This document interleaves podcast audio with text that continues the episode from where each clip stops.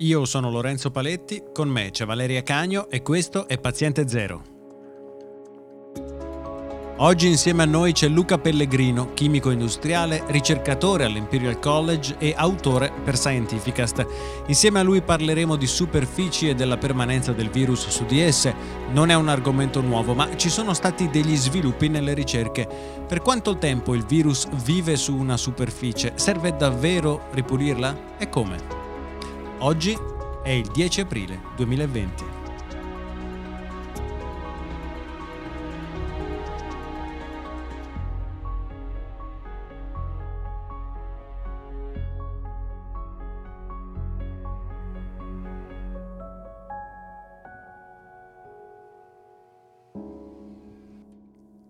Ciao Valeria e grazie Luca per esserti unito a noi.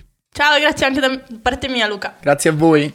Abbiamo già parlato della sopravvivenza del virus sulle superfici, ma è ormai passato oltre un mese e gli studi su questo argomento immagino non si siano fermati. Qual è lo stato dell'arte? Cosa sappiamo oggi della sopravvivenza del coronavirus sulle superfici?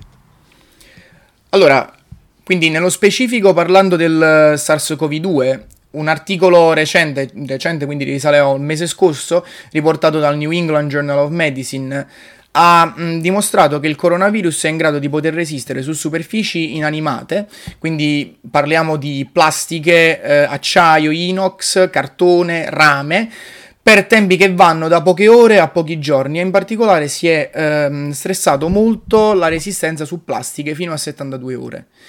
Ovviamente eh, c'è da tenere in considerazione che eh, questi dati che sono stati riportati eh, vengono eh, espressi diciamo, in condizioni di laboratorio e che possono differire molto dai, dal contesto reale, naturale, in cui il virus potrebbe essere ehm, trasmesso tramite una superficie e che ovviamente il mh, passaggio preferenziale avviene sotto forma di aerosol, quindi per via aerea. La quantità di virus che si misura sulle superfici rimane costante oppure diminuisce piano piano? Cioè, è costante finché boom va a zero oppure cala? No, questo è il dato che ovviamente va, va, preso più in considerazione. La concentrazione del virus diminuisce nell'arco dei 3, 4, 5 giorni, ovviamente dipende da, dal materiale, in maniera esponenziale. Quindi, per, in particolare, il dato che, come abbiamo detto, ha dato, fatto più scalpore, che è quello delle plastiche, delle 72 ore, è stato ritrovato una concentrazione, una carica virale che è pari allo 0,1% rispetto al valore originale. Ciò che bisogna tenere in conto, ovviamente, e che non si sa, c'è molta, c'è molta, discussione nella comunità scientifica riguardante la possibilità di passaggio del virus dalla superficie inanimata al, ehm, diciamo, al nostro corpo. Ovviamente eh, toccare ripetutamente superfici contaminate dove ci sono alti livelli di contaminazione, come per esempio superfici ospedaliere, può certamente aumentare la probabilità di rischio, ma soprattutto se eh, il virus viene a contatto con le mucose, quindi occhi, bocca, eh, naso. Ehm, ripeto, la, la, via di trasmissione preferenziale è la via aerea, quindi tramite la formazione di particelle che avvengono tramite starnuto o tosse. Ma anche in quel caso eh, l'articolo ha riportato due ore di sopravvivenza nell'aerosol, come viene definito, cioè quindi questa sospensione in particelle in aria eh, gli aerosol che vengono generati in laboratorio hanno dimensioni molto più piccole rispetto a quelli che noi produciamo naturalmente tossendo o starnutendo e quindi queste particelle tendono a cadere, mh, mm, le, quelle naturali, molto più velocemente al suolo per gravità, mentre quelle prodotte in laboratorio permangono in aria per un po' più tempo. Ciò che si sta adesso studiando è appunto la distribuzione delle dimensioni dell'aerosol, quindi quindi nell'aerosol prodotto naturalmente qual è il range di dimensioni, di diametro delle eh, particelle e da lì andare a capire quanto, può, eh, quanto l'aerosol può influire, quindi la dimensione può influire sulla eh, trasmissione. E giusto per specificare, anche l'OMS ha poi rilasciato un comunicato relativo a questo articolo in cui appunto si diceva che il virus potesse sopravvivere nell'aria fino a due ore, eh, dicendo che appunto sono condizioni di laboratorio che la macchina che è stata utilizzata per generare queste particelle non eh, corrisponde a quello che succede nella realtà, quindi quando diciamo che appunto si trasmette tramite le goccioline eh, non è eh, qualcosa che almeno fino, a, fino ad oggi non è stato dimostrato che aleggia nell'aria come hai giustamente detto tu. E invece dicevi chiaramente tanto maggiore è il contatto che si ha con una, su- con una, superficie, tanto maggiore la probabilità di venire contagiati. Ma la quantità di virus che rimane su- sulla superficie eh, è legata alla probabilità di essere contagiati? Allora, anche da, su, da questo, questo, punto di vista bisogna andare a guardare caso per caso.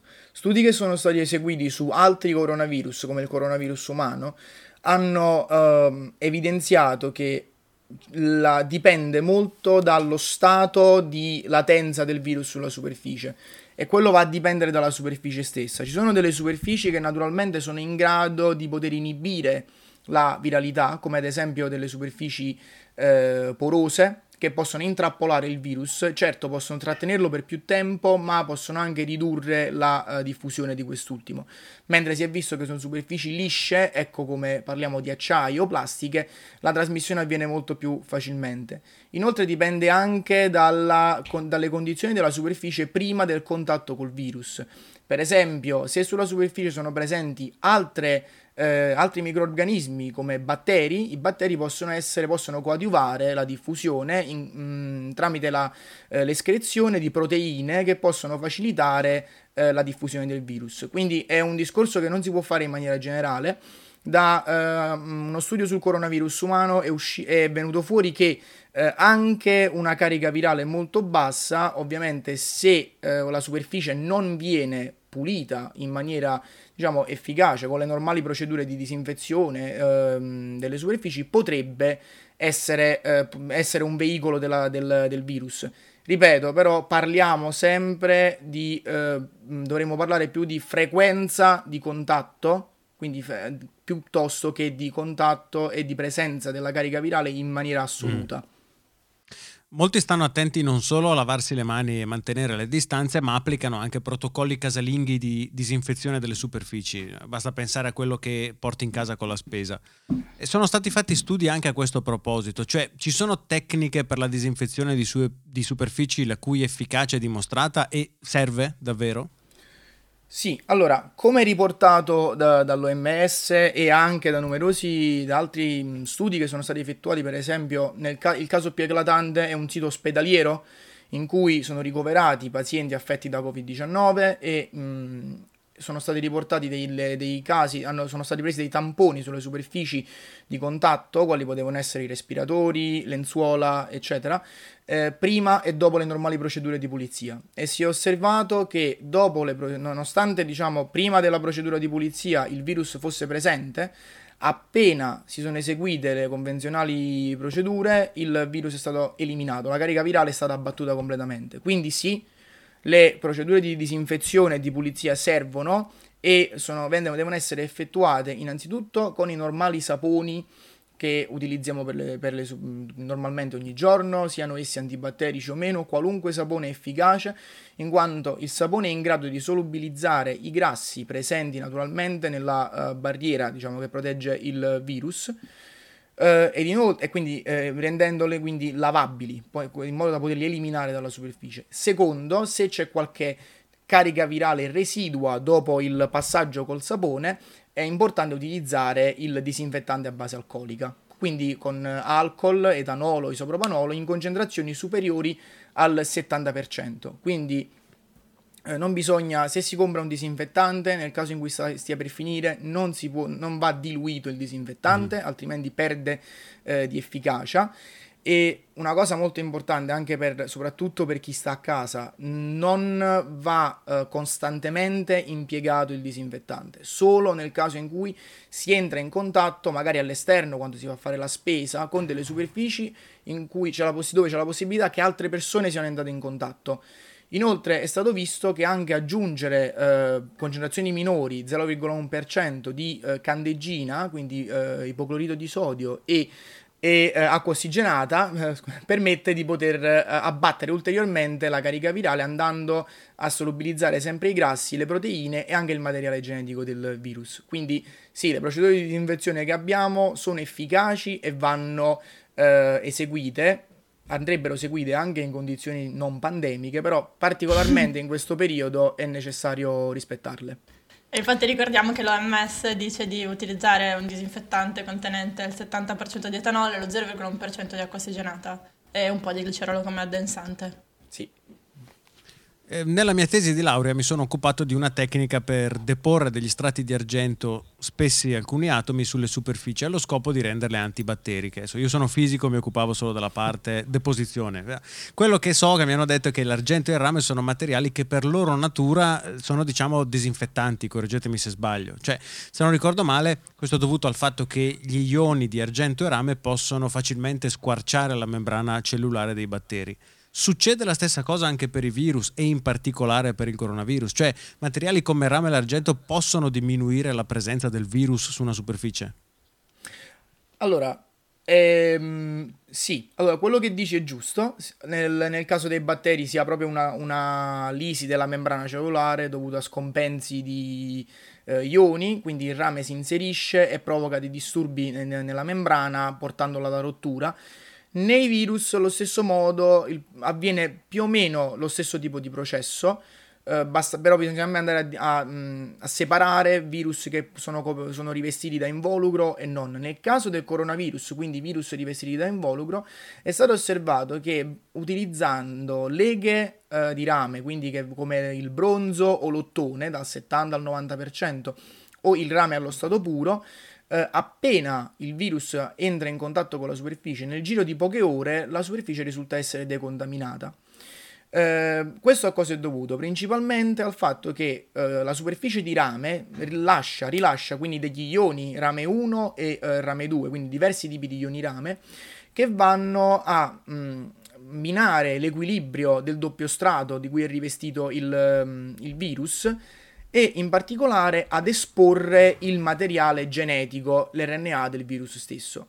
Sono state, una cosa particolare, sono state fatte anche delle, misure, delle foto al microscopio elettronico eh, in trasmissione che mostrano come una membrana eh, del, di un virus, di un coronavirus umano su una superficie di rame risulta essere molto più deformata rispetto a quella su una superficie di acciaio ed inoltre anche eh, studi del, tramite PCR del, dell'RNA eh, virale dopo il contatto col rame mostra la mancanza di sequenze, mancanza di appunto sì, di piccole sequenze dall'RNA, quindi portando a un vera, una vera, un'effettiva distruzione del patrimonio genetico del virus anche non solo rame puro come detto ma anche leghe e in quel caso si è proposto un meccanismo dovuto a ossidi che queste leghe mm. formano naturalmente sulla superficie e si sa che eh, in, in, biolo- in, diciamo, nel caso dei batteri anche specie, specie reattive dell'ossigeno sono in grado di distruggere e di minare le membrane quindi sì, come risultato si è stato proposto anche in altri studi scientifici quello di poter utilizzare